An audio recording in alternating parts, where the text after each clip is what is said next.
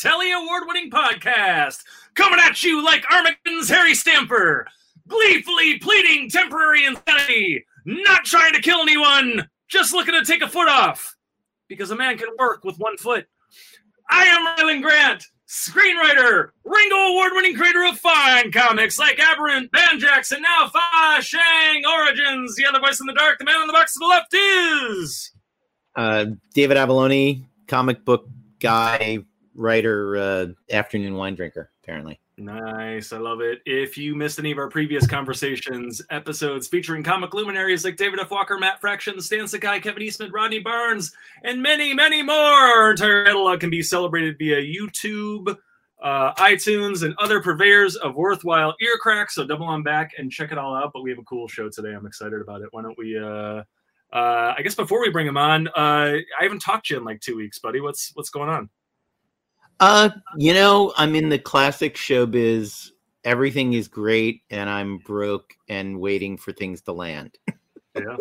no, but it's good. It's uh, I got some very good news today that you know in a month I'll be able to talk about it in public, and maybe the check will be signed. And um, but I'll tell you about it off air and uh, all that. Writing some fun stuff. I'm working on a working on some material on a franchise I've wanted to work on for a long time, also top secret, but we'll talk about that later. And uh and yeah, no, I'm uh since this will be in the since we're recording for the future, last weekend I did an appearance at We Can Be Heroes in Chatsworth. I'm looking forward to it and also saying right now that it went great. Nice. Let's just Yeah. say that that it went great.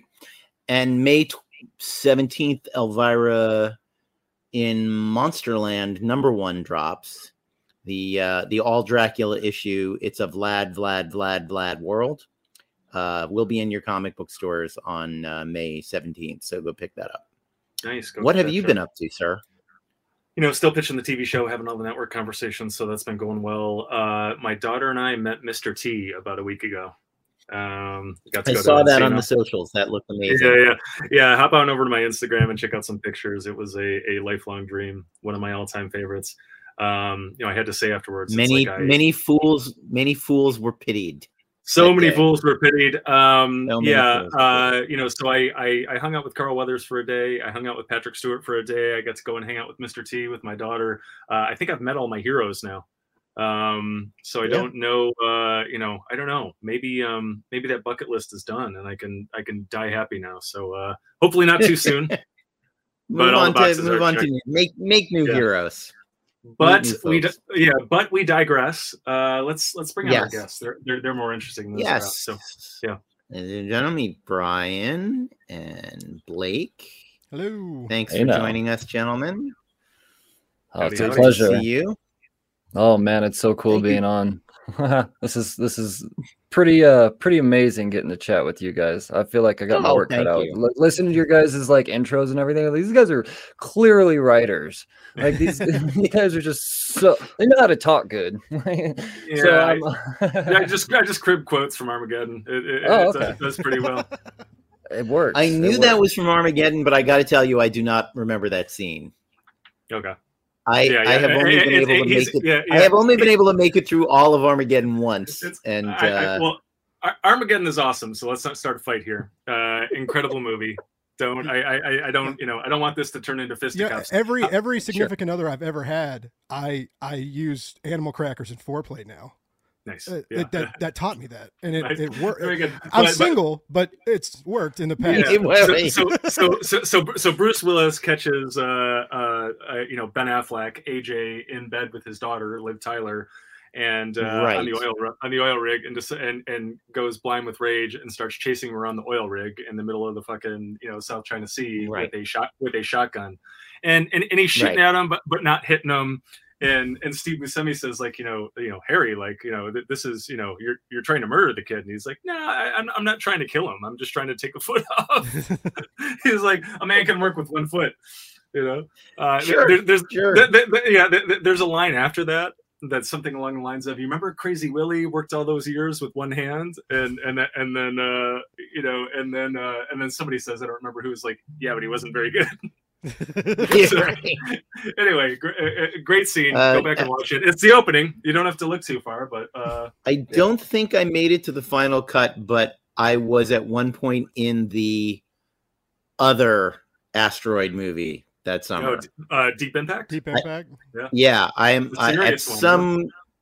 I'm in at least. I was in one scene as a NASA scientist, and I think it got it got cut out, Nice. uh, What- which is what- sad. what- I would love yeah. to. I should get that DVD and look at the deleted scenes because Robert Duvall hugged me, and I wish I had that piece of film to show.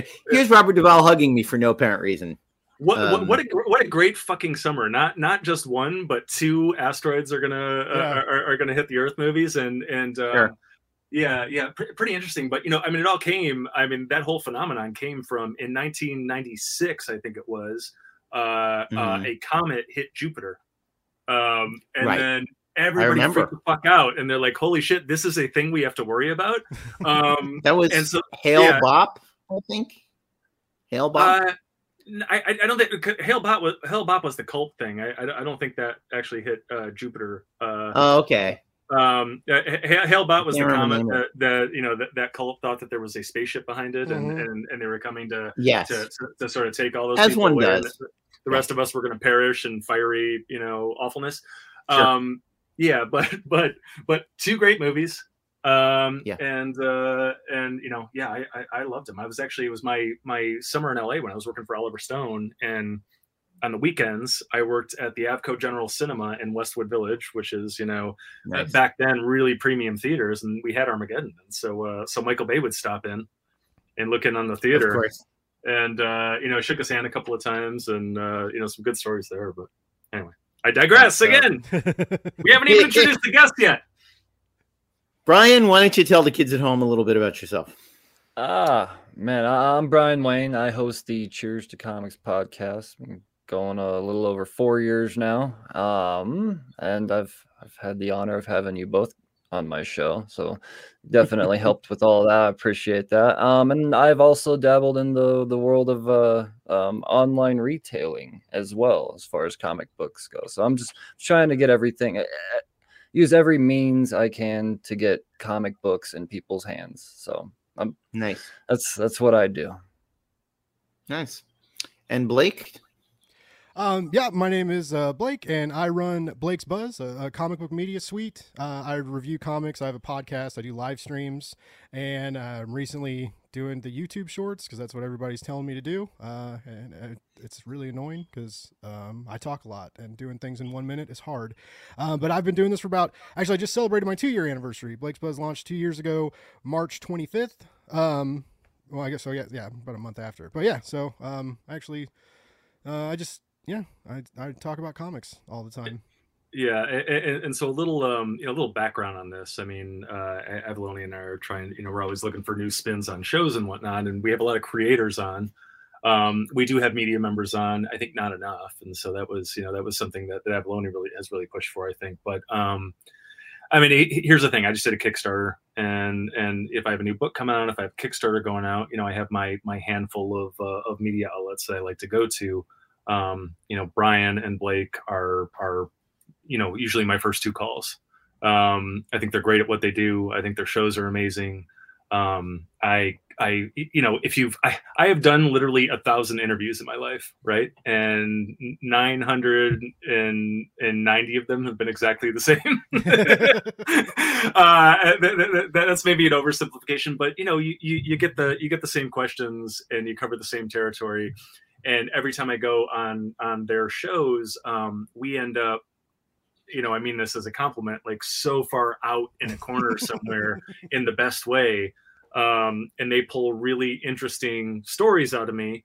Um, and there's this incredible back and forth, and it, they're just really good at what they do. Um, and and so I I wanted to have them on to talk about what they do. They're also reviewers. Uh, you know, uh, uh, you know, Brian has has written some uh, you know some some uh, great reviews, and, and and Blake, you know, I, I- I've said this before. I think Blake has written you know maybe the two best reviews I've ever read about one of my comic books Um, uh, you know, I think that there was one Suicide Jockeys review that I thought was actually better than Suicide Jockeys.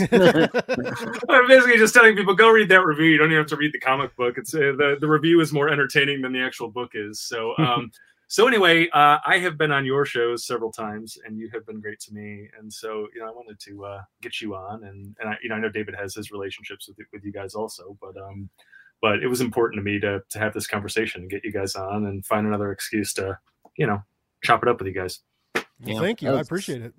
Definitely, like it, it, was cool to get that call, Max. I mean, like you guys were saying in the beginning, some of the names that you've had on this show, mm-hmm. and then like what the fuck am i doing here but at the same time it's, it's it's it's pretty awesome you know getting some some sort of recognition from the people that you know i i admire like that's part of like that's kind of the, like the selfish reason i got into this is because i want to have an in to talk to the people that i admire and it seems to be working because i mean here i am you know on, on a whole different uh, platform now talking mm-hmm. to to people that I greatly admire. So thank you, thank you. Yeah, no, it's, it's it really is awesome being here.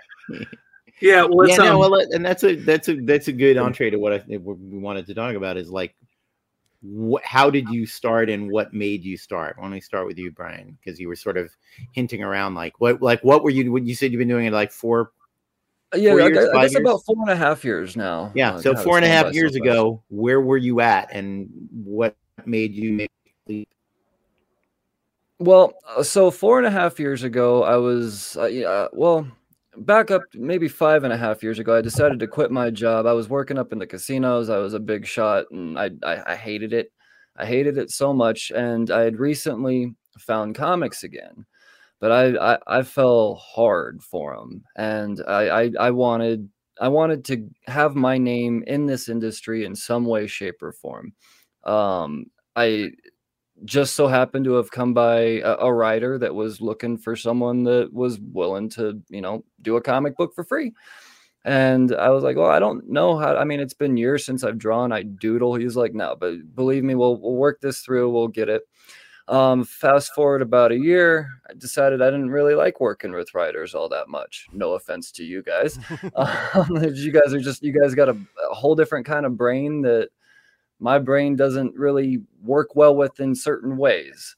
Um, uh, maybe at least professionally in that sense, at least this particular writer. Um, but I still wanted to have a name in this. So uh, I, I was, I was trying to, you know, I was watching like a lot of uh, like comics explained and stuff like that, where you go through and he's like a, giving a in-depth rundown of you know these these comics and everything. I was like but he doesn't really he's just covering the big stuff. There's so many other great things out there.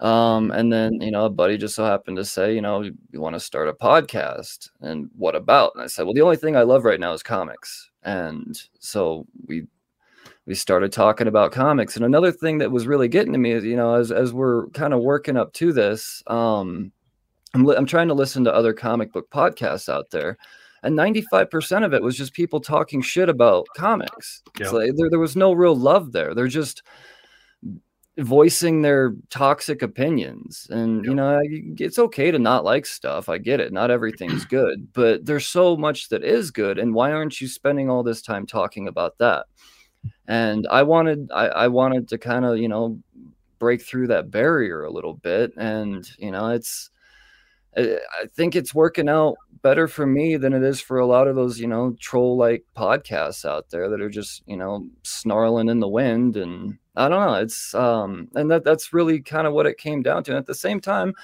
I wanted to be able to meet you guys, you know, like, and I thought, you know, event, it didn't start out as an interview show. Um, it was more like I'm going to talk about the 30 books I read this week and, um, then I'm going to have another episode about what's coming out and what I think you should be ordering. Um, and then uh, through time, I actually had a podcast reach or a, a, shop reach out to me to thank me because they were listening to my pull list priorities episodes where I go through the FOCs every week and you know say this this has a shot at making you some money if you're a speculator. Well, the shop was uh, shout out to 307 Nerds Forever. Um, because damn. Um, he said, dude, my since I've been listening to your show and ordering from uh, you know based off your recommendations, my sales have gone up thirty percent. Wow. And I was like, well, shit, maybe there's something to this. So then I went and got a Mhm. retailer's license, and you know, um, you know, started practicing what I preached, and yeah, that's that's kind of what led me up to where I am today. But it, it really all started with me just trying to like have a positive influence on this industry and Mhm. not just because I, I I know how hard it is for you guys, you know, and to to like talk shit about a you know a, a creator's book may seem non-consequent inconsequential, but I mean, all it takes is one potential reader to see that first and go, well, I don't want to read a David Avallone book or a Rylend Grant book Right. because this person said so, and then never give you a chance, and that's you know taking the little tiny bit of money that is in comics out of your pocket and. I don't know. I just uh, it's it sours me when I see stuff like that. So it, it, it- it's such a good point. I mean, I I I think it's why I've been drawn to you guys. You know, as as media members, um, is that you do focus on. I mean, w- one, you guys are legitimately passionate about comic books. You fall in love with these stories that you read, and I think it's a gift that both you guys have to be able to communicate that to an audience right to to tell them very succinctly why this is good and why this is worth their time and why they should get excited about it and you do it in a way you know where, where your excitement gets transferred to them. I think that that's a gift. It's like a gift from fucking you know god or the universe or whatever you want to say. Um it, it is incredible but yeah i mean the um there is so much sort of toxic trashing that that happens and i don't know why it's worth anyone's time. Why would you want to spend your days doing that? And there are people that almost feed off of it right? And Mhm. um and uh, you know there, there have been these studies recently. I mean th- this big study came out um, uh, uh, on teenagers recently. There were stories about it everywhere about how today's teenagers are more unhappy significantly un- uh, less happy than teenagers even a few years ago right? And and so we start to get into well why is this the case? Of course we had this pandemic and blah blah blah blah blah.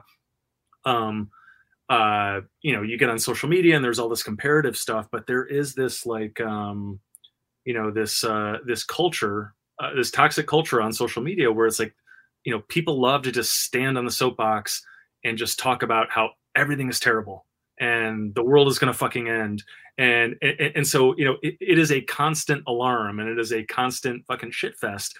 And we do we do not take the time just to say like hey i'm happy about this and hey i love this for this reason. And so guys like you end up being this this sort of godsend i think just for our general like well-being. But you get to the comics the comics business like we don't i don't shit this stuff out right? And and and i don't you know we don't make a lot of money making fucking comics. We do this you know uh, it's a passion. It is a labor of love and we pour our hearts and our souls into these things and we put them out into the world. Um and you know it's like you know when somebody comes off the top rope with just some toxic bullshit it's like somebody saying hey your fucking kid's ugly you know or, Right. or or literally slapping your kid and you know what that's a reason to go for me you know what i'm saying like like i, I I'll fucking slap a bitch over that shit, you know. Um, but it, but it, you know, whatever. It's like you said, everyone's entitled to their own opinion. Not everybody has to like it, but it's like, but but but but but for your job, for your mission in life, uh, to be to find these things and then crap all over them, uh, is is is is I, I just I don't understand that person. Uh, Well, you, you've and- also got the you've also got the internet thing of whereas someone in private conversation might have said to you, "Yeah, I didn't like that very much." Yeah. Uh, it's way more eyeballs to say, "I think Brian Bendis should be hit by a truck and raped Mhm. by a jackalope for writing this comic book." Like Yeah. that'll get you eyeballs from the people who just like that kind of toxicity is attractive to them. I I am recently sliding into the Jonathan Gold uh, model. Uh, Jonathan Gold was a legendary restaurant reviewer in Los Angeles and the most popular, the most powerful restaurant reviewer in Los Angeles. He never gave a bad review. If he went to a restaurant and had a bad meal, he went, you know what? They're having a bad night. The cook is out sick. Doesn't matter. I am not going to write a review that will literally destroy a small business. Mm-hmm. because See, he I- had I that like power. that. and knew it. why I is like that that worth because- the time?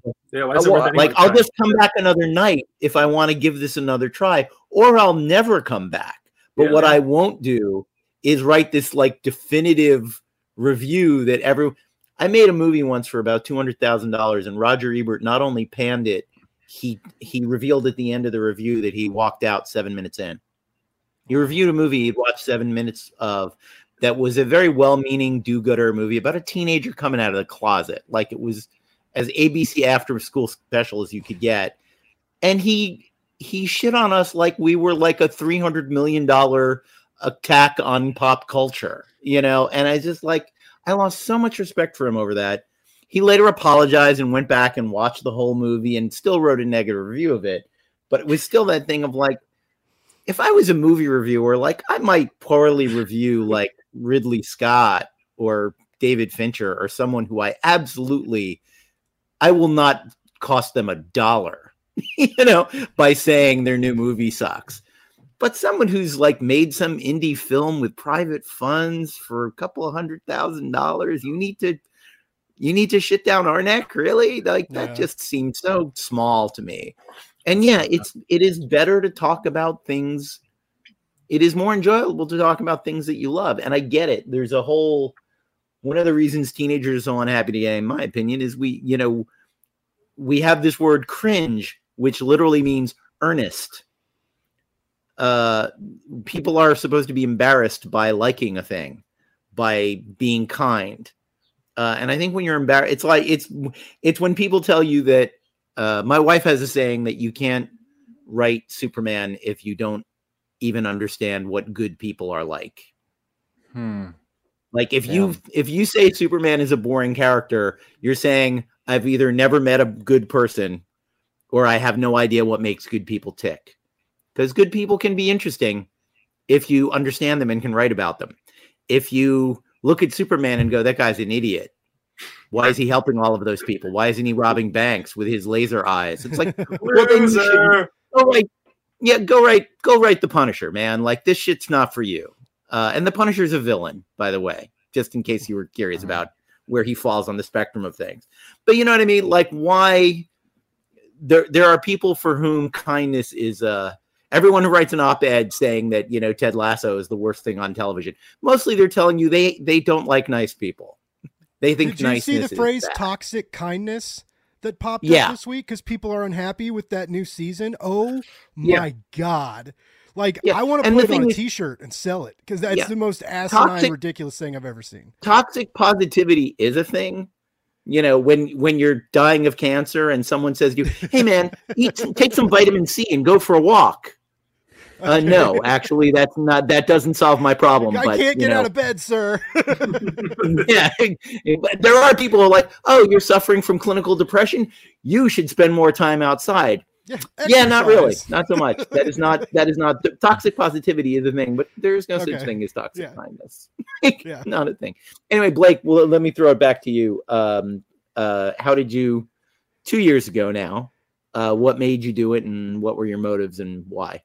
Well, it, it started out. I just you know none of my friends, my real life friends, are into comic books and I I love them and I was reading them I was in I was in an MFA program uh, doing creative writing and even in the MFA program I when I like told my professors I wanted to write a comic book one day they like laughed at me. They were like you you can write. Why would you want to do that? Like you're writing great like nonfiction essays. Like it's you're you're good at writing poetry. Like why would you want to write a comic book? Like my thesis advisor literally like laughed in my face when I told him that like because we would go out to bars and stuff after classes and and he was just like you know, one day he was like, you know, what do you guys, what do you guys dream about? What do you guys want to do? And I was like, you know, I, I really want to write a comic book. And, and he was just like, I was like, oh, wow. Okay. Um, but so I, uh, I was in, I was in the program and, you know, reading comic books all the time. I would get on Twitter and I would do these one tweet reviews. And, uh, I started building like a very small audience with these one tweet reviews. Cause I, I would like, it, it was very, it was a finesse, right? You had to like, you had just enough characters to say a couple lines about the comic. And then I would like have to tag the creators as well to like get their you know get their attention and hopefully they retweet it and you know play the social media game and for the long like a lot of people kept telling they were like maybe you ever thought about doing a blog or something and and grad school had kind of burned me out on writing and so i didn't really view these these twitter posts as writing or as work And I was I was like, no, like, and then I ended up dropping out of the program because I'm stupid and I'll pay for that forever. But I learned, but I I also learned a lot about storytelling, and that's why I'm good at writing reviews these because I think about like narrative tension, plot progression. You know, I think about structure uh, and and you know dialogue. I think about it differently than than a lot of reviewers do, and I and I get to think about that because I had I had great teachers, even though they were very opinionated at times, and I did learn a lot sure. in that program. Um, anyways, I um, for a long time I didn't want to write anything, and then I I finally kind of got the itch to like I wanted to do more and talk about more. And so I launched the Blake's Buzz blog and I started writing reviews. And I wrote a couple reviews and like people were passing them around. Everybody was really excited about it and it was it was cool and I like I just I was absorbed into it. Like I, all I did was I would wake up in the morning and like write two reviews and then like after work I would write a couple more and I was like I was putting out content, but I was also very quickly approaching burnout, uh, which I didn't realize because mm-hmm. I was having, I was just having a lot of fun and it was all new and, and exciting. And it was just like getting to write, you know, writing more than a, than a tweet and talking about how much I love these stories and, and why they worked. And I was like, I realized realize that I was kind of like missing that. Uh, and then I kind of started, I had been on podcasts before and quit podcasts before. Uh, so it kind of put a bad taste in my mouth because I, basically like this. I was on one podcast where they just wanted it to be like an MCU, like they just wanted to talk about Marvel movies and what might happen and, and like Hollywood rumors because that's where the metrics were at, right? They wanted like as right. many downloads as they could, and that was like the hot comic topic. And when I brought up like we should talk about comics and and like not just Marvel, there's like all these great indie books out that a lot of us on the show are reading, and basically the guy running it um told me that I didn't know what was cool and what wasn't. And I said, well, fuck you, buddy. And I quit. And then I was on another podcast and we were interviewing David Pepose. And this guy, my co host, in the interview, like live, or well, we it was, it was pre recorded, but like it's we're interviewing David Pepose and, and David's talking to me about writing and, and David's like juicing me up, man. Like he's David's getting me excited about about words again. And like his passion is like bleeding through the internet connection into me. And we were just like vibing. And my fucking co-host goes, he goes, well, yeah, like, um, you know, I, I read, I read this like, you know, four or five times. Uh, Blake just read it today, and he like really tried, like, he like heard us connecting, and like really tried to like pull a rug out from under me to in some weird dominant move. So I quit that podcast too. I quit the night before we interviewed Ram V. I was like, I'm not. I was like, I'm not going to let you throw me under the bus with another top tier creative and make me look like an asshole. And so I I, I quit right. that. And so I've I've quit several shows. and finally, I was like, you know what? I'm gonna I'm gonna do I'm gonna go do it by myself. And I I I had been writing reviews. I'd done some written interviews for the blog. I started getting some connections. Uh, Kevin Cuffe and Bob Frantz from Scout Comics, the the Metal Shark Bro guys, like they reached out to me and wanted to do an interview for Dust Pirates. And they ended up being my first solo interview, and I was super nervous. And uh, you know, like they have their own podcast, and and so, but it, it ended up being great. We'd all talked before, and uh, and then after that, it it I just started I just started lining up interviews every week, and then mm-hmm. and then then it got to a point where I started doing a lot of work with Kickstarter people and a lot of indie comics people, and it got to the point where I didn't have, I I couldn't. I got scared to say no for a while because I was like, if I say no, no one will ever ask again. That was like the initial fear, and so I I started doing the live stream because I because I was like I could have four creators on the live stream and do like a round robin deal live, which ended up being a clusterfuck because like people wanted to come on the show, but I would always feel bad because it's like for 20, 30 minutes, sometimes people wouldn't get to talk while we were like going through segments for these other books. And I would just like constantly like look at people in StreamYard and be like, God, they hate me right now. Like all these people just hate me. It's late. It's like midnight where I'm like, oh my God. And then, um, but then I, so I still do the live streams. I, I still do the, still do still do the podcast and I'm still I I gave up the blog and switched to Substack and so I'm still trying to, I'm trying to do everything which like I do a lot but I don't I don't write as many reviews as I did and then sure. like you know I'm I'm sup I'm supplementing that with like YouTube shorts and playing on TikTok and Instagram reels and like trying to do this stuff I'm trying to be eh, I'm trying to be popular without being negative on the mic because like we talked about like i'm not a, i'm not a hot take person. I'm not uh if i don't like something i just don't talk about it. It's real easy. You just don't talk about it. And I talk about the stuff that I like and and and people know me and you know respect my recommendations and you know I, I help sell books. I, I you know I, I do. And and uh but yeah so it's it's been it's been two years of that and and still going strong. Uh well i mean the, the podcast is doing okay but i I, I really think like that's why I've been kind of trying to move into YouTube and stuff because I, I feel there's a better, there's more marketability there. There's an easier audience there. There's just so many podcasts right now, and there's so many comic podcasts, and there's so many comic yeah. interview podcasts, right? And so even though like I do have a unique voice and I'm fun and I'm funny and and like Rylend mentioned, like I'm a little bit of a clusterfuck too. Like we, we talk, we'll go anywhere. You know, I we'll talk about the right. comics for a little bit, but we also we talk about life. We may maybe talk about bad decisions we've made in the past when you spent seven years as a bouncer, like I did Tuesday night. But like, well, we you know it, it gets a little crazy, gets a little goofy, and and and it's a bummer because like even with that, I I see these people that get on the mic and they're like, this is dog shit, and f this person, and f that person, and I could make a better comic book. Well, you know what? You probably can't make a better comic book, right? Making a comic book is hard. I just did a two page script for an anthology, and it was hard.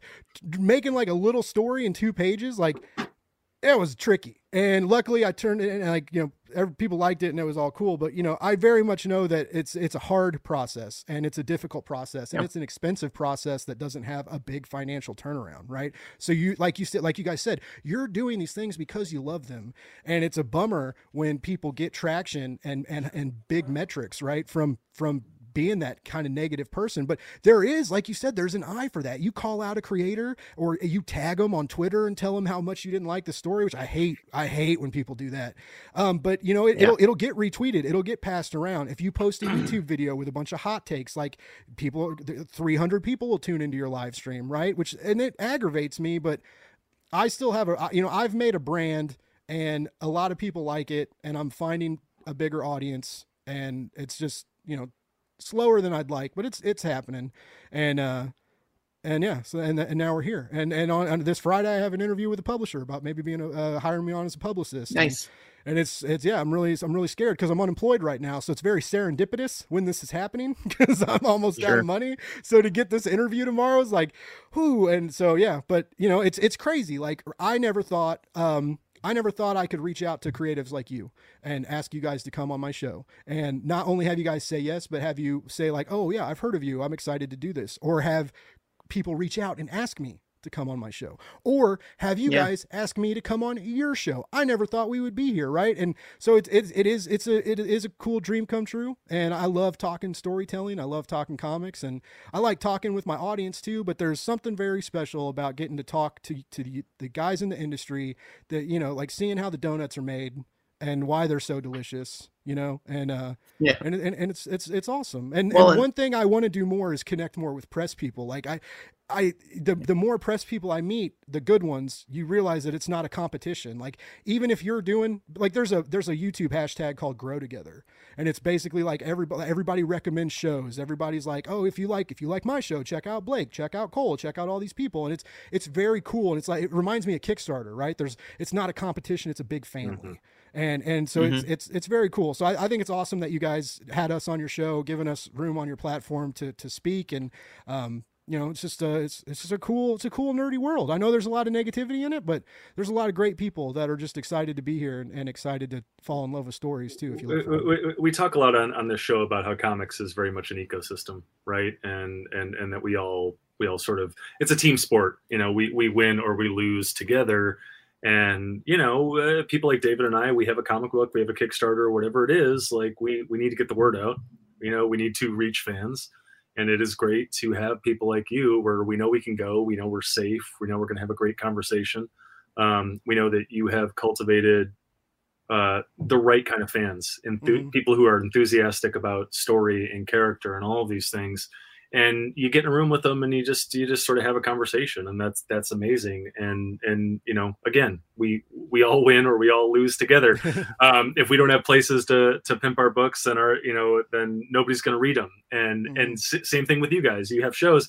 If you don't have new content new creators to bring on and and put in front of your your uh, audience then your audience doesn't grow you know and and and and you guys have both become known as tastemakers to a certain degree. You know, it's it, it, it is why your audience shows up because they know that you're going to introduce them to something good, something interesting every every uh, you know every week or whatever, and that's cool. And I think that you know we're dancing around something also. I mean, we've talked a lot. We talk a lot. We, we talk a lot to creators, and we talk about the evolution of the business as a as a creator. Where it was like I I tried to make comics for the first time when I was in college, um, but you know there there wasn't this massive internet movement at that time, right? You were still dealing with uh, people weren't working digitally really. You were dealing with physical drawings. You had to know an artist in your town. Uh, uh, revisions were extremely hard. All of this stuff, and then maybe I don't know what it was five, six, seven years ago at this point, there was this like digital revolution. I mean, every, everything was happening digitally, right? And and and so revisions become, you know, very quick and uh, to do, very easy to to share with people. Let me upload them to Dropbox or whatever. Um, social media blew up in terms of this stuff. So whereas I used to have to know an artist in my town, um, you know, I mean, I I I have several books going now. I have artists in Brazil, in Hungary, in Mexico. Uh, my go-to colorist is in Indonesia. My letterer is in the UK. That never would have been possible like eight years ago. You know what I'm saying? Um, I, I, I, you know, I found these guys online. You can go to Facebook. Uh, you have connecting comic book writers and artists. There are like 32,000 members, um, and it's it's just an artist gallery. It's artists from all over the world putting their putting their work up, saying, "Hey, I'm looking for a job." You know who, who has something for me to draw um so easy to kind of meet these artists and and engage with these artists and so you know i, I have these guys i've been working with for you know whatever six plus years now and they don't speak english I've never met them in person. You know what I'm saying? Like I we, we communicate exclusively via email. It goes into a Google Translate. They get about 95% of what I'm I'm trying and to astral projection as well. yeah, yeah, yeah there, there, you go. Yeah, yeah. That actually came from Fabio. But so so so so I mean, you know, I, pay them all via PayPal, all of these things, and so it is this global enterprise now. It's amazing, and I, I, I, I try not to use the word easy. I was, you know, I usually I usually want to say, oh, it's never been easier to get your book made. Uh, it's it's never easy. You know, this is like, you know, making comics is all. It, it is a it is a a street fight all the time um, that you really have to be up for. But it has never been more possible uh, to get your comic made, to get your story out there, and that's amazing. And and that that also trickles down to you guys, where you know, I mean, Brian, you're in Colorado, Blake, you're in Missouri, correct? Yep. Um, uh, you know what I'm saying? Like, and and David and I are in LA. Like uh, ten years ago, we wouldn't know each other. We would have mm-hmm. never meet, right. have met. Like, you, you would not have access to thousands of people on Twitter, on YouTube, on all of these people. Uh, you know what I'm saying? Like people out there would not know that you guys are these like these comic aficionados, these tastemakers, these you know what I'm saying? And and and and all we had back then was we would go into our local comic shop and there was that jerk behind the counter that would hopefully uh, you know recommend a couple of good things for us. But now we have, you know, now we have guys like you where where you know if I if I'm looking for something to read you know, I, I, I, can, you know, I, I can, uh, uh, you know, turn on pull list priorities and, and listen to what you have to say. And I usually find two or three things that I wasn't, you know, I, I wasn't looking at yet. And, um, you know, hmm. it, it, it I, I'm just, I, I'm amazed at how, I don't know how much opportunity there is, uh, how well we're connected now. Um, uh, you know, how, how sort of global this thing is. Um, and it's pretty awesome. And, you know, all that said, there are so many people out there that aren't aren't taking advantage of this. Yeah, you know what I'm saying. And so it's great to see you know you guys diving in head first, and and you know I think Avallone and I have done it on the creative end. I mean, I I, I think that um uh you know Blake should um I mean I think Blake needs to make a couple more comic books, but that's just me. yeah. Yeah, well, it's I mean, that, I wanted to point part. out. like, yeah, I I, I wanted to point to something. It, oh, I'm sorry, David. No, I was going to say I just wanted to roll back to something uh, Rylend and Brian both touched on, but like make a serious point of it. One of the reasons we we started doing the show because swapping war stories with colleagues is the best part of show business. Always, mm. every every branch of show business. The best part is standing around on set and talking to the people who've been through it with you about all the crazy shit you've been through together. I think in comics, it's a very I, there's no standing around on set there's just there's emails and phone calls and Zoom meetings, and occasionally you are in a comic book store together, and occasionally you're at a con together. Mm-hmm. And I think you forget all of the component parts of the community at your peril. And there are comic creators who don't think about the retailer and who don't think about podcasters. And I think you'd better be A list talent to feel like you Yeah. don't need that. And I'm not sure that A list talent doesn't also need that. Um, I always try to remember that, you know, the guys like you guys and people working in comic book stores are we're in Detroit making the cars without the salesman on the showroom floor in your hometown. Nobody's buying any cars, man. like, you know, Yeah. like we're not you know there's only so much salesmanship that we can do at conventions and doing panels and doing podcasts and all that but you absolutely need that when someone listens to a podcast you know brian says oh this new thing from avallone's coming out and it's pretty great or you walk into a comic book store and they say oh do you like stuff like this well then maybe you'd be interested in this comic uh my ride's here um, but uh, a lot of helicopters. That's low. That is low and big. Go Um, with Hollywood. yeah, my Black Hawk is here. Um, Mhm. but just to say, like, I, I, I think that aside from it being good business, I also just why rob yourself of the joy of talking to the people that are paying attention to what you're doing yeah. and that love it. I mean, I've walked into comic book stores and seen nothing. Oh, that was a Chinook. Uh, I've walked into comic book stores and seen nothing but Marvel and DC on the shelves, maybe a Walking Dead trade, and gone. They're not going to have anything of mine. That's fine. Like it, it's fine. It's this this this shop is not my shop. Uh, and then you walk into shops that have a row of like everything, you know, Dynamite puts out, everything Image puts out, everything, you know, Oni, you know, um, maybe that's a bad example. Uh, but you know, there are there are there are shops that have a certain vibe that you know this is a place where the people who read my comics are going to come in and buy comics. And uh and you know you you get those people on your side. Um it's it's re- it's really the whole game. I mean there's a whole conversation to be said to be had about expanding the audience for comic books in the united states of america. Uh, blake's you know lit teacher it's like any literature teacher in europe would laugh in his face. Yeah. for thinking that comic books are not and there's my second helicopter. Uh, for thinking that comic books are not a serious literary genre.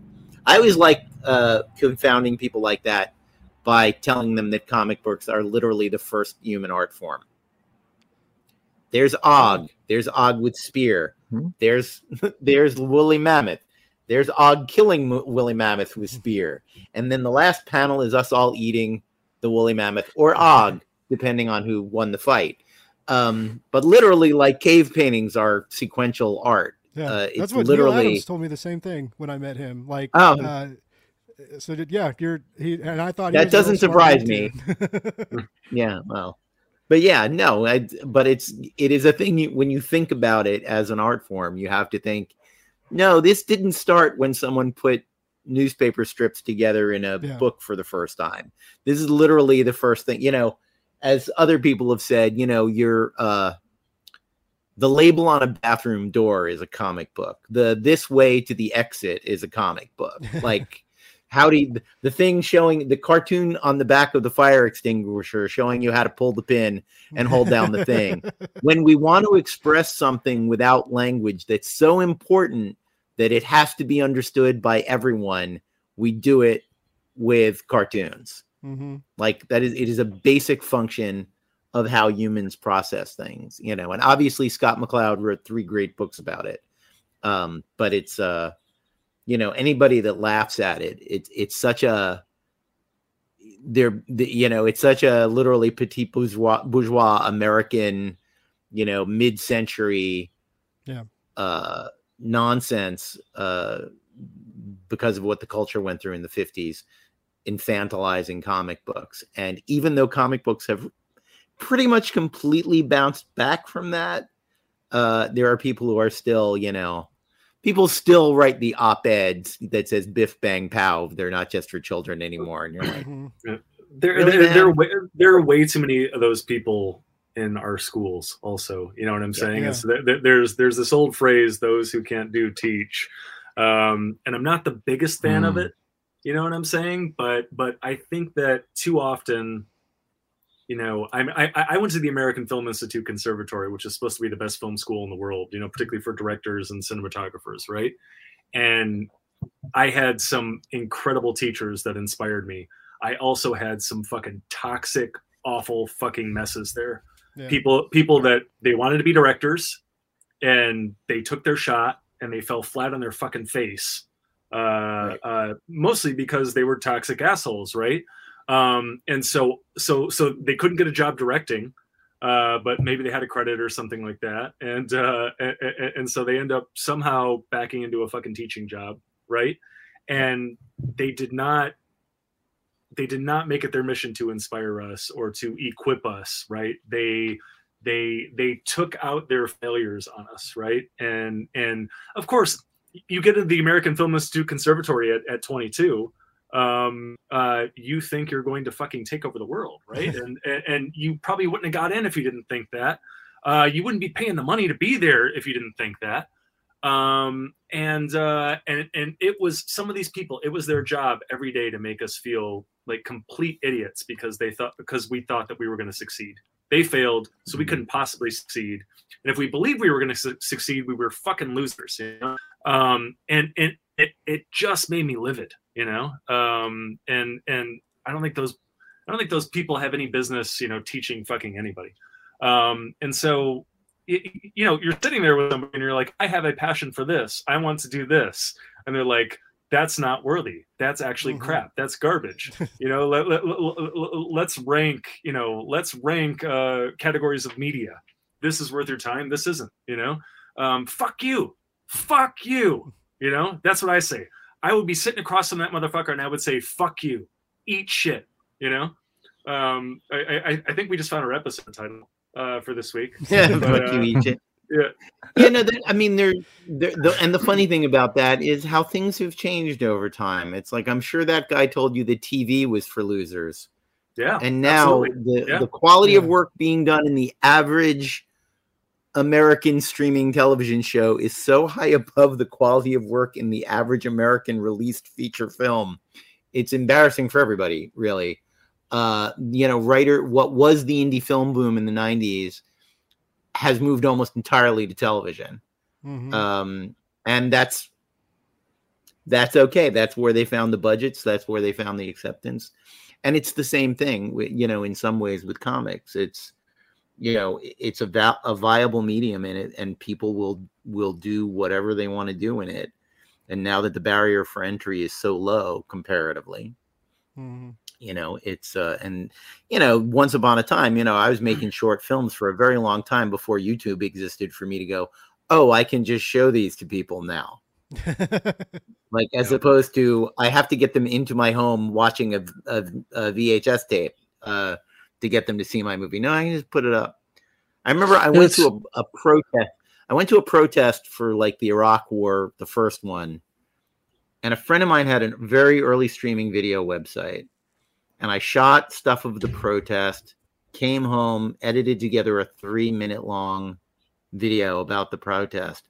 It may have been called buckfush and uh, he uploaded it and he called me the next morning and he's like so yeah like 35000 people have watched your thing that you literally shot yesterday edited and i uploaded this morning.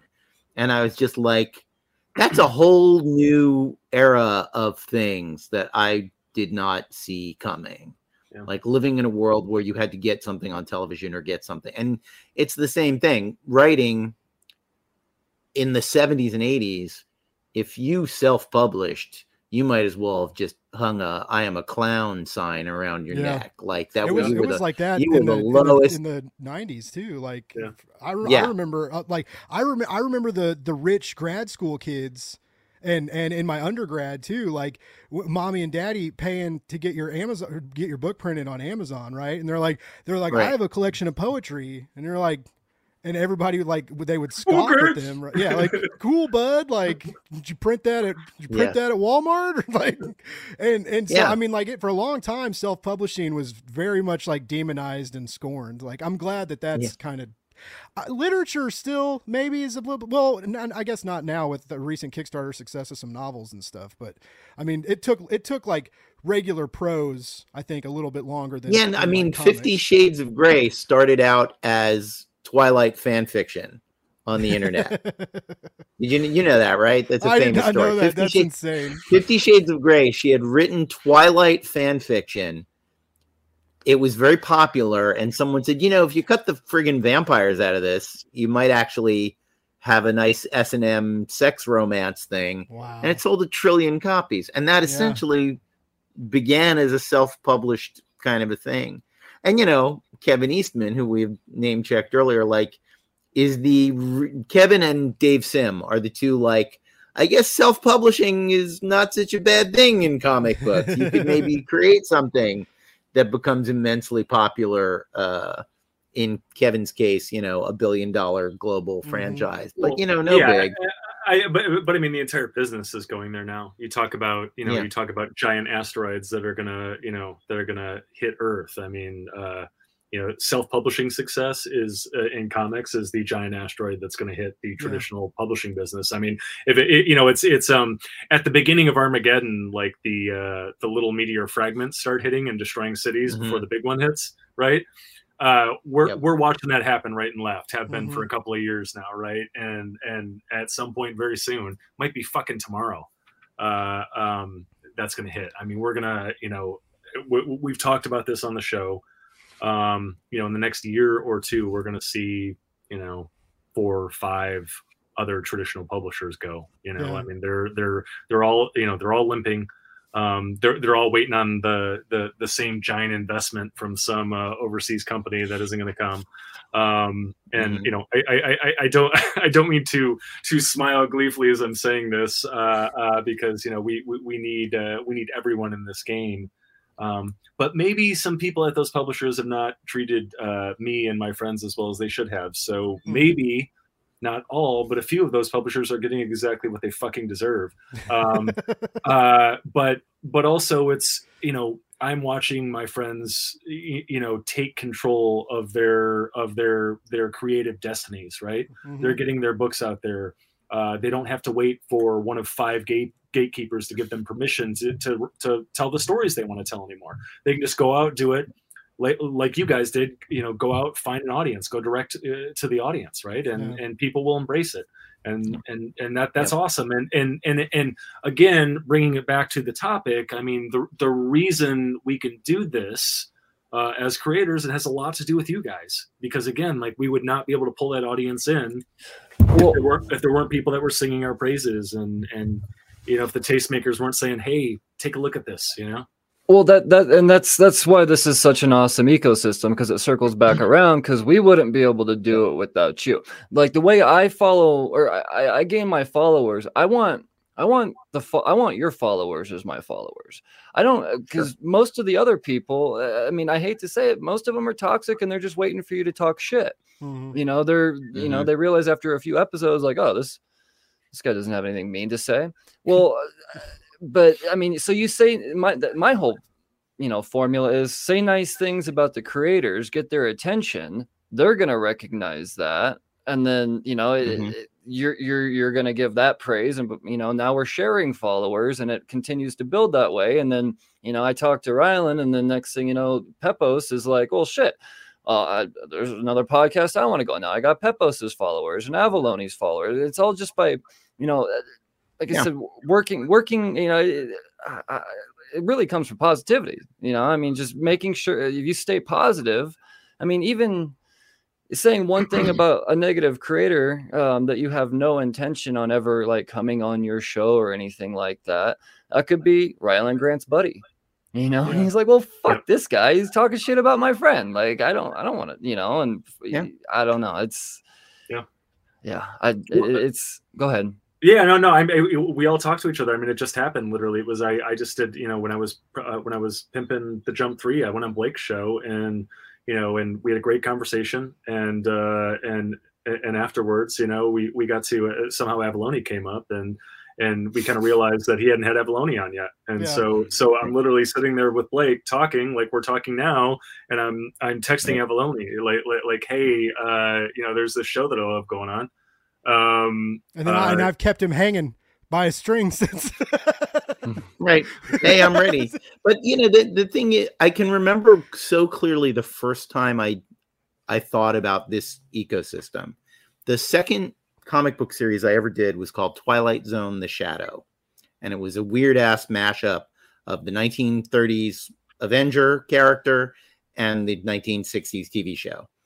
Um, but you know, Dynamite, particularly back then, they've gotten so much better. But they're, you know, they're very, they were a very small company. Like I said, they're, I think their market share has increased enormously since then. I've done my part. Um, hmm.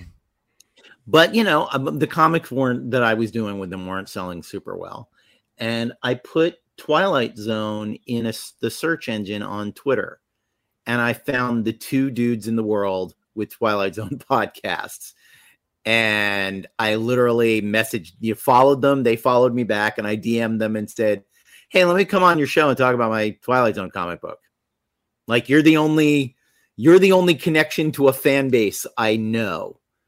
So let me let me talk to you. And I said to friends at the time, I'm like, if it could sell me one comic book this hour of my time, but it's not an unpleasant way to spend an hour. Yeah. Mm-hmm. You know, I gotta say, I've gone on a lot of podcasts and I I am straining to think of one that was an unpleasant experience. I real like it's just maybe it's who asks me maybe maybe it's pre-selected by who thinks I'm worth talking to, you know. But I I'm I'm hard pressed to think of uh, someone's show I went on, and after we were done, I went, "Well, I got a fucking asshole. I'm not gonna, you know, not not talking to him again." Um, you know, so so, and then the next series I did was a Doc Savage series, and once again, not a blockbuster character. Nobody under the age of 60 loves or remembers Doc Savage, really. I found the Doc Savage fan group on Facebook, and they heavily promoted the comic. Uh, and they have a convention once a year, the Arizona Doc Con. It's the only convention to this day that I've been the guest of honor at. Uh, and it's because I found the fans that were already of the fan of the, the fans of the thing that I love. And I reached out to them and said, "Hey guys, I'm the guy writing Doc Savage right now. If you guys care at all," and uh, they were very welcoming. And uh, you know, I think it's definitely for those things I was going after very small audiences uh, that are pre-selected to be small. But I was like, if I don't have the Doc Savage fans on board, who the hell have I got, man? Like, I, I got to at least sell comics to these hundred guys. And literally we went to the convention. My wife was the youngest person there. Uh i think she was maybe 48 at the time. And uh one of three women at the convention. She's like oh i see another woman across the room sounds like a fucking clam bake man love it it was i mean it was a it was a lot of fun and they were you know the thing about fan groups that are that small is they are so absolutely devoted to and in love with the thing that they love yeah. And there's a there's a beauty to that. Like even if you don't share their specific enthusiasm. Um and in that case I you know I I grew up on those uh because of who my father was. I grew up on those pulps so it meant a lot to me. But uh you know, it's like reach out to the reach out to the world. I mean the the there really isn't a traditional publishers in literature and in comic books expect you to work pretty hard um, mm-hmm. doing this stuff. They and they will set up interviews for you, and they will find people to you know podcast for you to go on. But I think one of the reasons Dynamite is as fond of me as they are is that I tweet all the time, and I am out there mm. on podcasts all the time, and I'm constantly, you know, you know, I went for drinks with Elvira with Cassandra Peterson last week, uh, a couple awesome. of weeks ago, and took took selfies of us and sent them to the PR guy. I'm like, here's the author of the Elvira comics having drinks with Elvira. That you know, for your PR purposes. And he was like, yeah, no, that's really, that's great. That make, and the, here's, here's the other thing is an overall thing. The thing that drew you guys into doing this, um, is the thing that you count on is that the fans, the people who love the stuff want to be a part of it. Mm. They want to feel connected to it. And you know, I've mentioned Eastman before. We're business partners on a couple of things, and he's one of my closest friends. And that man is a, I mean, and Cassandra too, they are object lessons in how to have fans and how to be with fans. Yeah. And Kevin's signings legendarily go hours over their time limit because if you're in front of him with your thing to sign and you need to tell him about how you watched your first episode of the Teenage Mutant Ninja Turtles when you were eight years old in 1980, whatever, and it changed your life and it meant everything to you, Kevin will make eye contact with you, listen to you honestly. He's not faking it. He's not going, mm-hmm. yeah, man, sounds great. He's like genuinely engaged because he has never stopped appreciating. I was at San Diego a bunch of years ago when I was pretty new at this and I was walking with a pair of colleagues who I will not name, a married couple. And it was the people sleeping to get into Hall H. It was nighttime, it was the Bayside behind the convention center, and it was that long line of people waiting to get into Hall H. And they started talking about what losers those people were. wow. And I was just like, you're talking about the people who bought your house guys. They bought your house.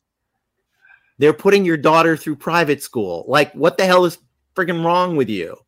If they were waiting to see the trailer for your new TV show in Hall H, are they still losers? Or are they only losers because they're waiting to see an MCU trailer or waiting to see a Star War or waiting to see something? No, they're not losers. They are enthusiasts. Yeah, they're fucking and awesome. you need them. You need them. They are awesome. And we yeah. love them. Like if I ever was at San Diego Comic Con and there was a line out the thing at the, out the day of people waiting to see something that I had anything to do with, I would fall down on my knees and cry my fucking eyes out. yeah. You know what I mean? Because I've been that kid. I mean, I haven't been the kind of person that wants to sleep outside for a very long time. My idea of camping is the vending machines are in the lobby. Like, oh, we're camping. There's no ice machine on my floor. Are you crazy? Uh, but you know, if you don't love the fans, man, you have a problem. You have a serious problem. Yeah. You know, and podcasts are the voice of the fans. Yeah, and you know? and, and, and yeah, and, and and Brian made a good point where it's like, you know, it's not about numbers really. It's about finding the right people. And and that's what i've noticed is you know i've you know i've gone on word balloon huge audience but like they're not you know they're they're not you know very engaged and very enthusiastic. And I, I am not trying to trash it. It's just you know any of these big shows it's like it, it, it's a little more general but you can you know you can go on blake's show you can go on brian's show you can go on lost in comics and the audience might be a bit smaller but man those those fans are like engaged and excited. Yeah. And they want to like and they want to retweet and they want to back and they want to uh dm you and tell you how much yeah. they loved your book. And like that is that is soul food. Uh uh but it also it also literally makes the trains run. You know what I'm saying? Yeah. Um, uh, and so, so I would, you know, I would go on. I mean, I, I, I would go on, you know, any of those shows ten times, you know, before, you know, yeah. I, I'd, I'd, I'd, worry about, you know, uh, any of those, you know, other shows that may, you know, may have a huge audience, but maybe, you know, again, they're they're you know it's not not the right fans i guess you know and yeah and no, um, i've, I've gone on shows that yeah. that had maybe I've gone on shows that had maybe like 500 subscribers and got 100 new followers on social media, like literally a one in five. Yeah, you know? yeah. And I've gone on shows that had like 10,000 followers and I got like maybe 10 new followers the next day. Yeah. Really, it depends on the, the, the degree of actual engagement you know yeah. and how much how much you're really engaged with your with your audience i want to ask you guys just to get a general sense uh brian how how often do you have a new episode? Uh, like, what's your what's your format like? How are All right. people interacting with you?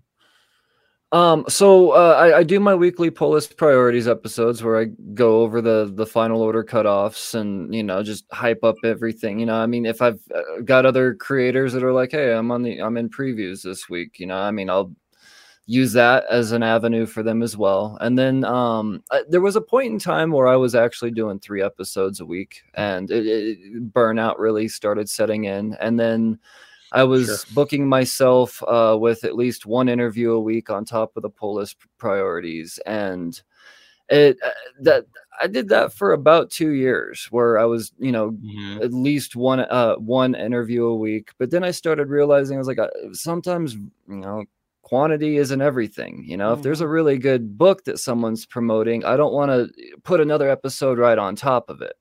You know, and it, it maybe that other, you know, one won't get seen as much. So I'm I, now I kind of do my my creator corners as I call them, my my interview formats just kind of random and sporadically. Um, and, you know, a couple times a month, you know. Um, but there was, there was, you know, during you know the whole COVID Kickstarter craze. Mhm. Um, I mean, I, I'm I'm very very grateful that you know I, I do get the the volume I do of you know other creators wanting to come on the show, but I. I I, I've I've cut back to uh not so much as I want to give everybody everybody deserves a chance, but at the same time I don't want to take away from things that should definitely 100% people need to see. I mean, I, I get it. Even stuff that's bad is going to be somebody in this giant planet's favorite thing. Right. Um, but at- so now I'm definitely focused more on, you know, just quality as far as creators coming on. Um, if you know someone approaches me with a Kickstarter, you know, and like I said, I've got nothing against Kickstarters. I, I was a huge, I still am a huge advocate for Kickstarters. I mean, Rylend, you know, I mean, I, I, I, yeah. Um, but I, I started seeing, you know, a lot of stuff that was just. I don't know. Uh, there, I didn't see like a lot of effort into it. A lot of it was very cookie cutter, and Mhm. you know, I just I'm definitely trimming the fat with my creator corners lately. So I, I it it sucks that there is a, a large volume of emails that I I don't want to say go unanswered, but at the same time, it's like eh, I don't know, man. I mean, do, can you really follow Rylend Grant? You know, like that's yeah. I'm I'm always trying to level up and Very difficult. Yeah. and Well, but and- at the and- same time, and, and the thing is you're you, you know uh, it it- when people ask you to blurb something or promote their kickstarter and i get a lot of that i have to say i got a lot of unsolicited dms like saying hey man retweet my thing and it's like i have a reputation like you know like I, you don't want to say it's like i haven't read your book and honestly the one page of art you've sent me yeah. send that kid back to the Kubert school because he's not done uh, learning how to draw comic books. And uh, you know, you don't want to be mean, but at the same, it's an interesting thing because the the cold sub, the the cold solicitation thing. I am not a fan of it. I'm not a fan of receiving them. If you have some like bulletproof work, maybe it's worth doing. But I more often than not, I got a solicitation the other day from a PR firm that wanted to help me out, you know, help cut me out of the the grim corporate world that I'm in. But I like so first mm-hmm. off, doesn't know who I am, doesn't didn't Google me, like found my name randomly on LinkedIn or whatever and decided to and then I looked at and this was an email, this wasn't on Twitter. They're a PR firm. This is just one of my private, like nothing drives me crazier than this. The PR firm that wanted to me to hire them to expand my reach has 1,000 Twitter followers. Yeah, I love it. I have I love 11 that. I have 11,000 Twitter followers. And I wanted to write them back and say, you should pay me to tell you how to grow your Twitter presence because clearly I am 10 times better at it than you are. Like, there are things that are demonstrable through numbers. There are things that are bit like I'm a better writer.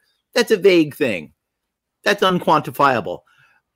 Reach on Twitter is a quantifiable thing. It's there's a mm-hmm. number. It's right there on the page. You have your number. Your number is ten thousand lower than my number. I'm going to go out on a limb and say you're you're bad at this. Like, you know, you're not, you know, or at least certainly you're not good enough at it to tell me that I should hire you to teach me how to do the thing I'm doing 10 times better than you.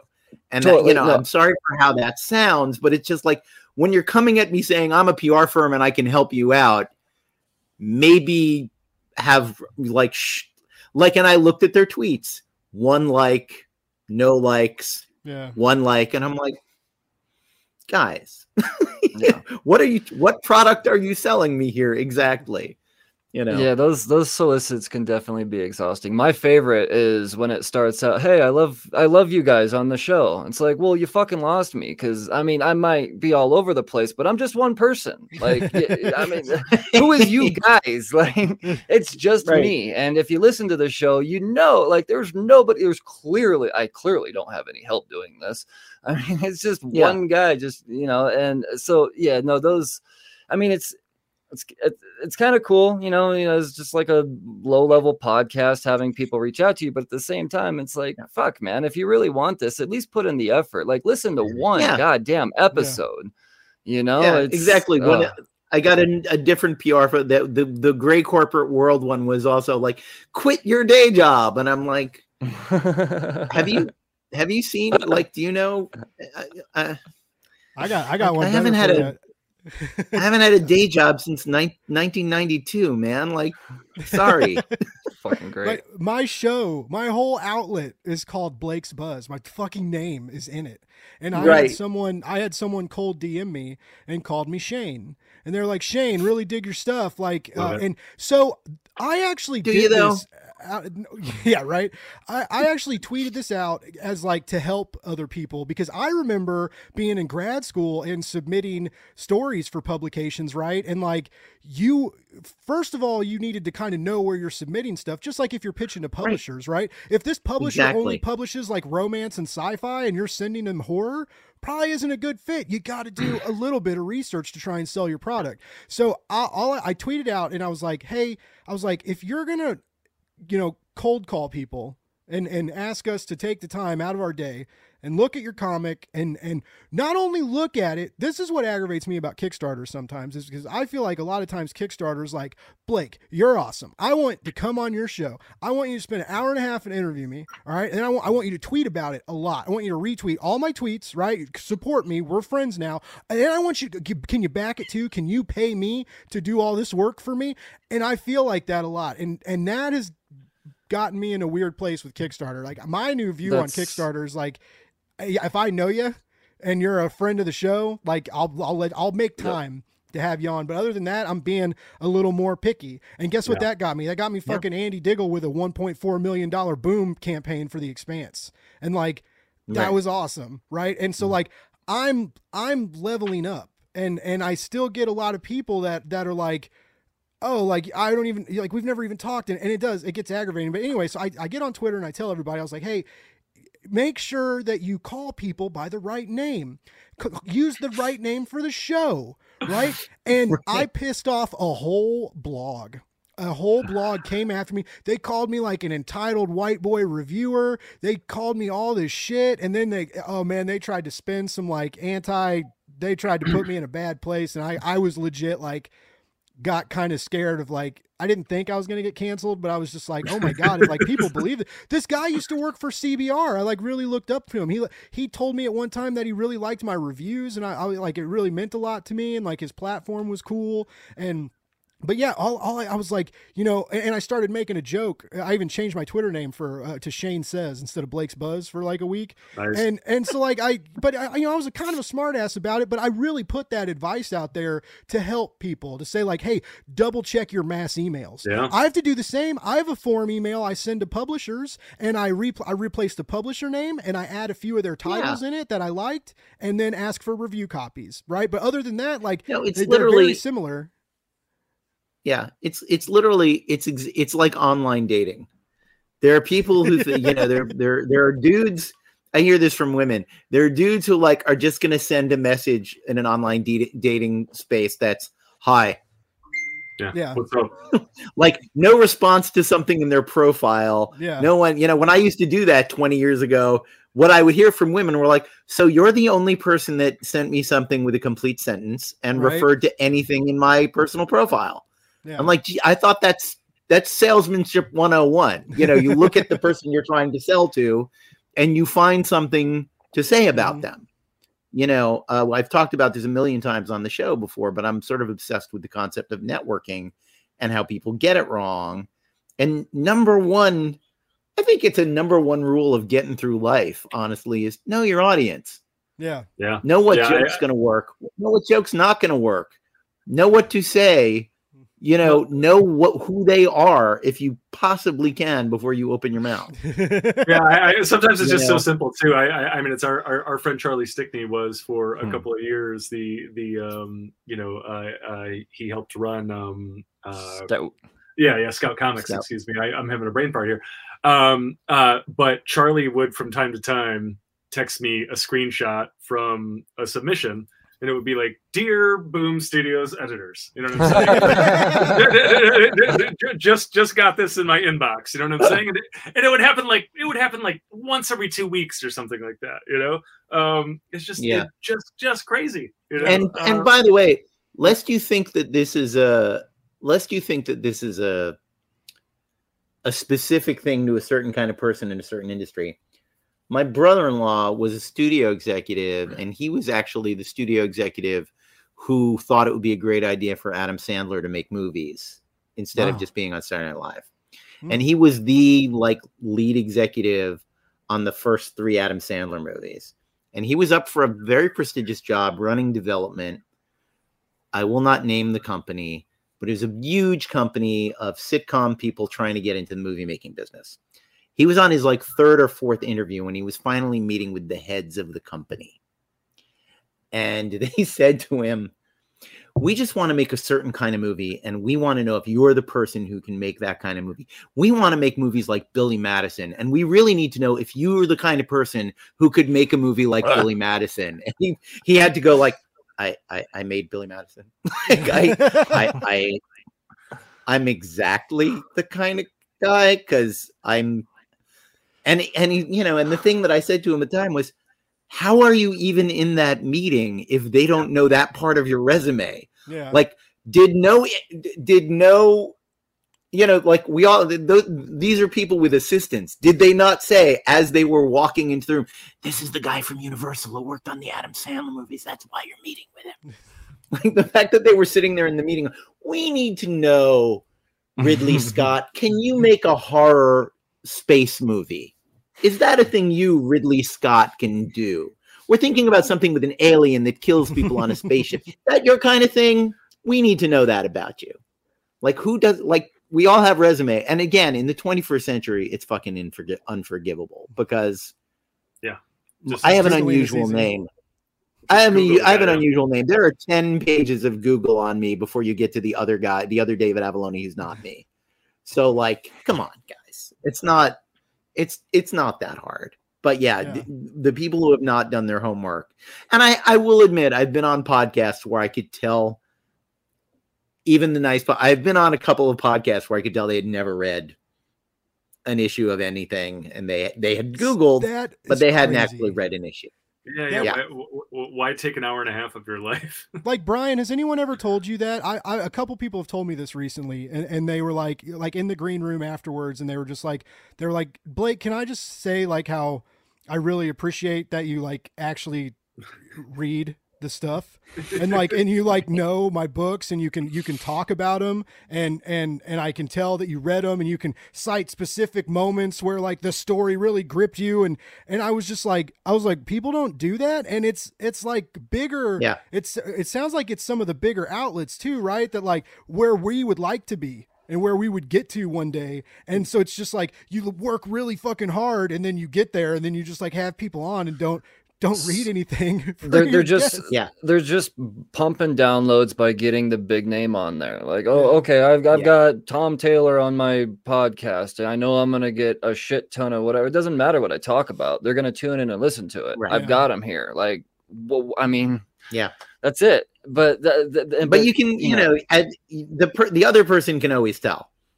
oh yeah They can Oh, always yeah, tell by the you can you can tell by the questions. You know, especially like mm-hmm. when I do interviews about Elvira, the people who haven't read the books are like, the question is, what is Cassandra Peterson really like? The people who have read the books, it's usually like, so in issue one, was that supposed to be like, you know, was that George Hamilton on the first page of the first issue as the Dracula Right. guy? Was that Love It for was that a Love at First Bite reference? Like the people who have read it have questions about what they read. Yeah. Uh, and they want to take that opportunity to go, is this the thing that I thought it was? Um, and, Yeah, and uh, like I said, that's that. what I got into this, man. Is I want to, you know, I don't want to wait around for Fan Expo Denver every year to like hope that the creator that I want to ask these questions to shows up and you know is coming to Colorado. Like I, I'm not going to take Mm-hmm. Right. that chance. I'm going to use that opportunity to talk to them. Like I had unlimited time at a con, and you know, I I, I want to get all because I I'm sure even if other my listeners don't know they have these questions, um, I'm gonna get some good shit out of this. You know, I, I- I'm, Yeah. I'm, I'm, and I, uh, I don't know. I just don't understand why so many other podcasts squander this beautiful opportunity. Uh, because it, this is this is the life, man. I mean, I've, Yeah. I mean, my my first year, I, I like I had two two people. I, I told myself if there's two people I can get on my podcast when I started here, I, I I don't have to try anymore. And one of them I got within the first six months, and then the other one by the end of the year. Like I, I got John Layman and Rob Guillory on my fucking podcast. And part of the reason I don't have a co-host anymore was because I told him that. So I'm we're I'm we're we I had done my first interview with somebody. Um and shout out to Doug Diggins on the Nefarious Smiths, who's now still going and uh, because I was the first interview or the first podcast that he'd ever been on. I was the first time he ever promoted his book and the the the excitement he got out of that out of me being able to interview him and give him like a real talk about his comic that Mhm. no one's ever heard of before. I mean he sent me the pages the pdf backwards. Like you know i mean he, he had no idea but i knew what he had was good. And you know um so I, I i i got that just like that taste that taste of blood in my mouth. Like i i want i Yeah. i, I want to do this more and i mean i told my co-host that and he was like good luck dude. I'm like oh so you don't believe in the product?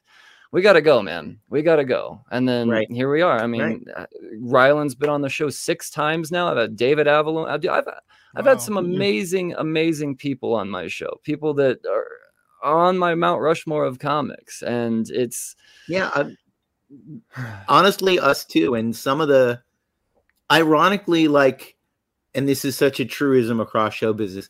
Some of the people that I was the most like, oh, they're too big. They're never gonna, you know, they don't know who I am. They don't care. Uh, have been the most like, oh, cool, dude. Yeah, I love to do it. And the No people who are like very mid, mid level, not in like, like, yeah, no, that'd be a good guest. Or like, oh, let me get back to you in five months. Right. It's like, really? Yeah. Are really See, are that people was my really experience beating, with- beating with down to your door to be on a podcast? like What's a that? lot of Kickstarter, a lot of Kickstarter people these days are acting. I don't want to talk tons of crap on Kickstarter, but like they're like I said, there's there's like a there's they're, they're very demanding, and and at times Yeah. I'm like Yeah. I'm like. And I, I'm not talking about people like like Rylend doing a Kickstarter, right? Or, or or like Charlie when Charlie Stickney does a Kickstarter, like he, he is so gracious, right? And and he but he's the same way. Like you guys come on a show and you bring your audience too, right? You you Mhm. have a following, people like you. You people are- they're going to watch the show. Uh, they you know may, maybe won't tune in live, but we'll watch it later, and my YouTube channel will be better for it. And so like it, it it's just it, it boggles my mind. I like this this one guy wanted to come on the show and, and wouldn't give me a, a PDF to read. And he was like, everything on the Kickstarter page should be all you need. And he kind of like talked down to me. And so like I quit responding to his emails. Yeah. And and like I just eh, I'm seeing more of that. And I get that they're hungry, right? I get that they got this dream and they got this book and they want to make it happen. But you know, a lot of us like I, I, I'm unemployed right now, but you know, a lot of the time I've done this, I had a day job, right? So I'm working eight or nine hours, and then I get off work, I get an hour, right, to maybe have a drink and and chill and pet my dog, and then do an hour and a half to two hour interview after that. That's my day. I- You get off work at seven o'clock at night, Right. and the interview ends at nine or nine thirty. You eat something, maybe watch something, or probably read something for tomorrow's interview because I'm dumb and do Right. shit. I can't tell people no. So I do live streams like like this week. I did I did Blake and Cole read a book on Tuesday nights, and then Wednesday, Thursday, Friday I've got live streams. Um, Yeah. Just because I'm trying to Yeah, now you're doing this. yeah, but, but I mean, I, I wasn't gonna like I wasn't gonna tell Rylend no. Like I, there's been two times where I've been asked to come on a podcast, and they were both insanely fun. The first time was I was very new, and it was Kevin Joseph had me come on, explain yourself, That's just to kind of, just to kind of. I did, I, I didn't have a comic book or anything to promote. He just like we hit it off and liked talking, and, and he was like, come on and be a co-host and talk about the other books we're talking about. And I was So like, okay. it, it's a good guy and it's a fun show. So Yeah. yeah, if you haven't tuned into Explain Yourself, they have these uh, Kickstarter roundtables every week, and yeah, they do some other stuff too. And they they have great people on it. I, I did that show uh, for the first time for for this last jump Yeah, campaign. you were on there not long ago. Yeah, Yeah, yeah. weeks ago. Yeah, Um, but yeah, so and then and then now it's now it's you guys. There there was a long time, guys, where I didn't think people liked me, and I thought I was hard to work with and difficult, and like especially with my previous experience with podcasts that I quit, and I I feel like I quit for good reasons because I was I wasn't treated poorly, you know, and, or I was treated poorly, and and you know uh, the same reason why I quit my job. It was like your opinions and feelings don't matter. You're just a little drone. We don't give a shit about you, and I the I couldn't do it anymore, and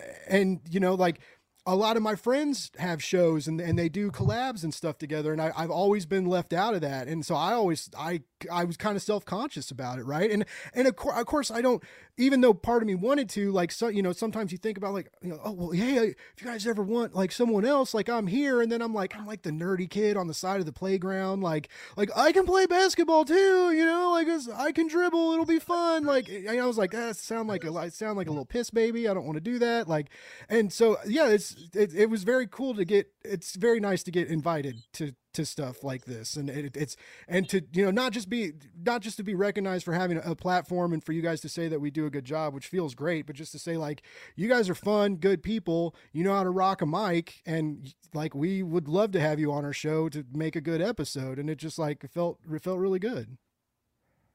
Yeah. Well, I you know, as an overall thing, uh, in what I like to call the professional arts and what we can call show business, the trickiest part, but you know, and this may just be life in general, the trickiest part is always finding the tribe, is finding the community. And sometimes you'll find like I'll be the person that introduced me into the comic book community was very toxic actually. And I thought very different things about them at the time. And then as I got into the industry and we had a falling out, I felt pretty bad about that falling out. And then I met so many people who were like, oh, that person's toxic. I'm like, why didn't you people tell me that? And they're like, well, you seemed nice. So um, you, you figured it out in time. But, uh, but figuring out who's toxic and who's going to be more interested in tearing you down than building things with you you know and it's you know it you can you can still make mistakes sociopaths are very good at covering their tracks and they're very mm-hmm. good at you know coming at you with things they think you want and need and that will make you a happy person. So just to say though that you know blake it take it takes a while to find the people who don't make you feel like you're getting picked last at kickball. Yeah. And you always deserve not being around people who make you feel that way. well, yeah, The and, and world is all, full of yeah. people. Who, the world is full of people who won't make you feel that way, and the trick is to find them and be with them. You know, And I think we all have similar stories. Ron. Brian had a partner. Brian had a partner that he cut loose. You know, uh, Yeah. uh, uh, you know, we're um, we're seeing it in comics. You know, I mean, I, I worked with traditional publishers for for a good long while. Charlie Stickney worked with traditional publishers for a good long while, yeah. and then at some point you realize like this game kind of sucks. A lot of these people suck. Um, these people over here don't suck. I'm going to keep them close, but I can Yep. do this on my own, and I don't have to deal with any of this bullshit. So Yep. screw you. I'll be over here. Um, and and you know you know uh, whatever. It's like I, I I can you know I can um I can put a book in a comic shop, and a bunch of people will read it, and I'll make you know very little money on it and and and, and I'll feel gross and I'll feel like I got put through the Yeah. ringer or I can put a book on Kickstarter uh fewer people will read it but I'll make a good chunk of change on it uh uh everybody who reads it is enthusiastic and awesome, and I'll feel like I just went to the greatest party ever. Um, why would I do the other thing? Yeah. I, I don't understand. It's it, it's it's ego and and I'm worried about a number or something like that. Like Yeah. Why why? Did you Why? hear about this this this uh, story that just broke today about this pub uh, this new publisher that's kind of creator owned that's going to start like yes DSTLRY. Yeah, it's my Uh, it's it's it's my old buddy Chip, and I I kind of want to kind of want to reach out to Chip and say, hey man, That's what I did. uh, and then I remember all of this stuff that I owe and that I'm behind on and deadlines, and go, don't you know, wait a month and then reach out to Chip and see if he's got anything for you. Maybe not right now on Chip. Uh, I will never, as a writer, complain about having too much work to do because I remember many years of staring at the walls and nobody wanted anything that I had to Mm. sell or buy. But yeah, no, Chip's a good guy, and I uh, some people I very much admire, like Marc Bernardin, uh, are are making books over there. Um, yeah, I- so I, think I'm- this I'm is huge. It's, it's a huge to see where it evolution. I, I I I think it's like the, the a nice. I don't know, a nice medium between you know your standard publishing and Kickstarter. Like it's, uh, I, Yep. I don't, I don't, I don't know. I, I I've got a good feeling about this, and I have a feeling that I don't know. It's I think there's going to be some publishers that are like, uh, like, or some big time, you know, like big two creators are like, what the fuck am I doing here? Yeah. You know, I mean, I Well, I mean, that's I can you have- know that it's that's like what the Substack. that's brand. Kevin- exactly. Mhm. that's what Kevin did with Tundra. Yeah. You know, and it didn't it, it didn't ultimately work out in the end because the publishers the, the a lot of reasons, but among them the big two publishers weren't too crazy about him hoovering up Alan Moore and Mm. Bill Sienkiewicz and you know Dave McKean and you know like everybody suddenly was doing a, a book for Tundra and wasn't doing it for DC or Marvel anymore and uh you know that can that can build the wrath but it was a very different media landscape in the early 90s than it is now there isn't really that exclusivity thing with the big two the way there was back then Mm. but uh but yeah it's a it, it it is a brave new world out there and there are so many uh opportunities for people and you know opportunities for people to do podcasts and to do you know there's there's a lot there's a lot to talk about and there's a lot to report on and you know they're really the quote unquote legitimate comics press there doesn't feel like there's a lot of it ultimately Man, it's, like it's, it's I don't know so, if like, you got- clickbaity too. Like that that's the thing Yeah. that you know a lot of it. Yeah. You know, I I- I want to follow the big, you know, the, the people that you know you think we should be following, and then you click on something. It's like, what the fuck did I just get out of this article? Like you just. I, yeah, there is literally nothing to be learned Well, from yeah, this article other than you read a Yeah. a part of a book, maybe. Not even totally sure Yeah. of that. Like it's, it, and navigating the ads, Well, and- like I like, oh my god, some of those bigger Yeah, that can be- like it's it's, but it's also the thing like- we we were talking about like you know talking to people you admire and having uh, questions of into them imagine being a big film fan and you're interviewing martin scorsese and you want to ask him if he saw thor ragnarok like imagine squandering the opportunity so that you can get the headline where he goes oh i haven't seen that and you turn that into all comic book movies are crap says martin scorsese you know what i Yeah. mean Mhm. like because that like the way they keep asking 90 year old film legends about marvel movies right, francis ford coppola hasn't seen endgame guys. Come on. Right. come on. Like don't don't ask francis. Fran- and if you're going to ask about francis you know ask uh, the russo brothers about jack where peggy sue got married. Like is, is anybody having that conversation about uh, the the not great uh uh the coppola movies out there? But yeah it's just the the clickbait thing is really tiresome Yeah, it, it, it really as opposed like to having an interesting code. conversation yeah Right. Yeah. No, that that Yeah. uh it is. It's it's a it's a cheat code to just like take A and B that would I mean never work together and be like, "Oh no, the Yeah. someone's it- it's it, but you know that I mean, fuck, we're still talking about that goddamn thing that he may or may not have actually said 2 years ago. Yeah. You know, it's well and but i will i will say this i do think that audiences it hasn't happened yet i actually literally think media lit- literacy is something that needs to now be taught in like grammar school But Mhm. I do think that we're slowly getting to a point where you'll see a headline that's like Denis Villeneuve hates science fiction novels. And you go, I bet he didn't actually say that.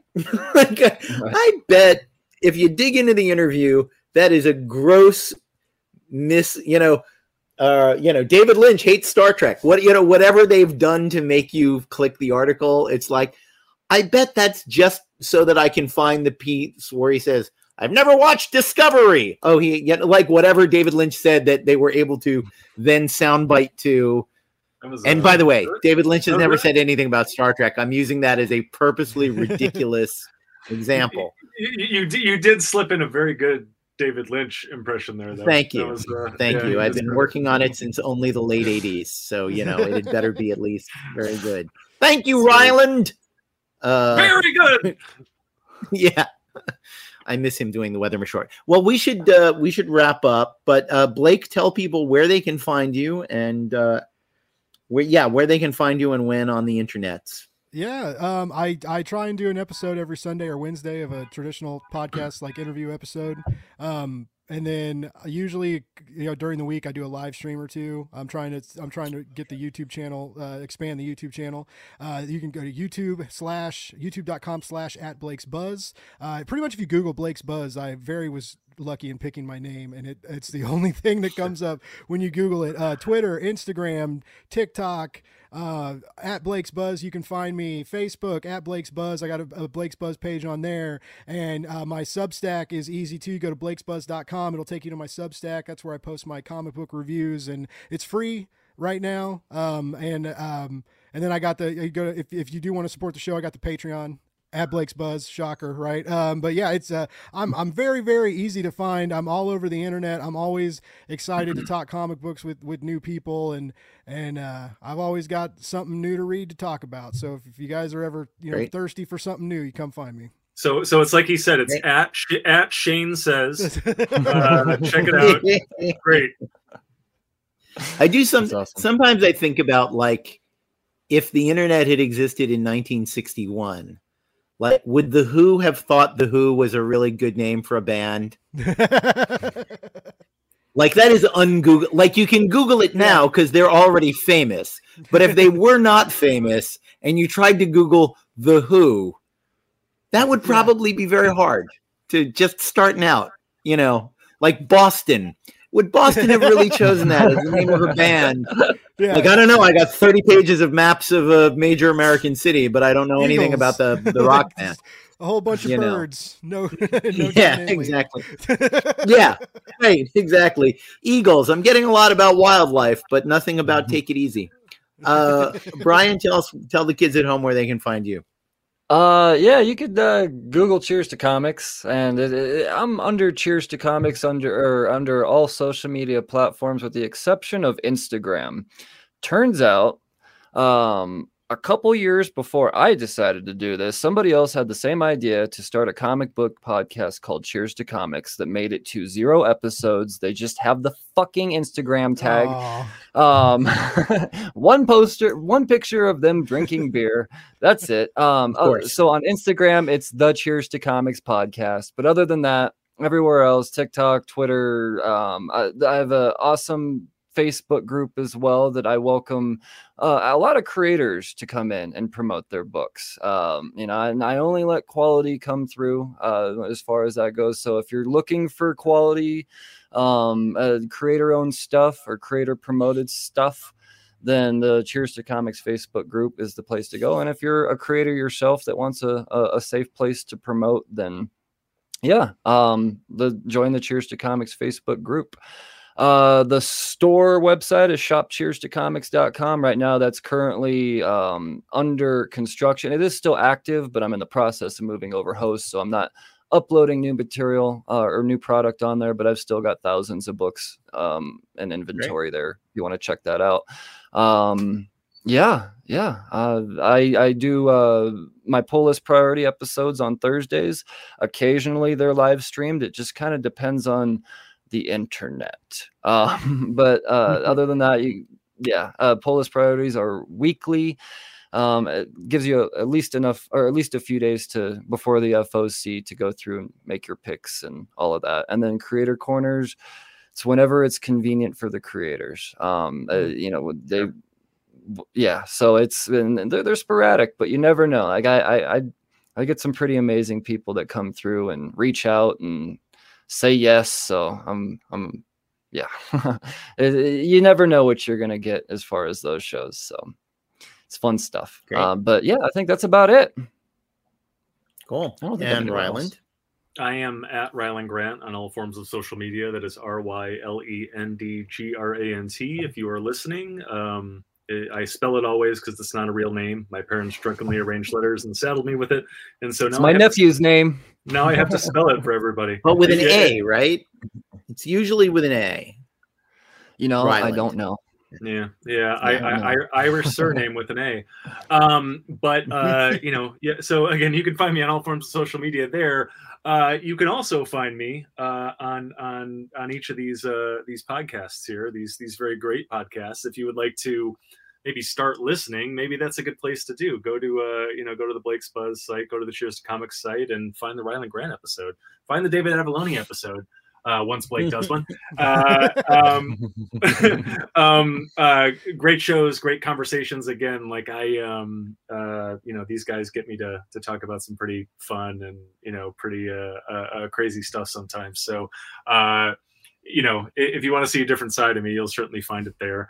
Um if you missed out on the kickstarter campaign for the jump 3 um we will have our backer kit shop open up uh, open pretty shortly so depending on when you're listening listening to this it may already be open uh, that'll most likely be at the jump uh, uh, the jump3.backerkit.com so go check that out um, if that doesn't get you there for whatever reason uh, hit my social media and, and, and you'll find an easy link there but yeah bring us on home uh. Uh, I am the easily Googled David Avallone. My my website is David Avallone Freelance. For reasons similar to Brian's, um, I searched to see if davidavallone.com was available like in the early aughts from GoDaddy.com. You know what GoDaddy.com does if you search for a domain name and don't buy it? They buy it. they squat on it. So when I went back a decade later and went, yeah, I'm trying. It's time for me to have a website. GoDaddy was like, you can pay us ten thousand dollars. I said, Oh you my can God. sit on it. Wow. So um, DavidAvalloneFreelance.com for a lot of reasons, but a friend of mine pointed out that uh, that was that's been on my business cards for 40 years, Hmm. 35 years. David Avallone Freelance. So like anyone who I've ever handed a business card is used to that being my last name, freelance. Um, and it's certainly how I define myself. Uh, the book uh, Elvira in Monsterland number one comes out mid May. I will definitely do Blake and Brian's shows again before it comes out, uh, and and start hyping that up. That's going to be a five issue series with Dynamite.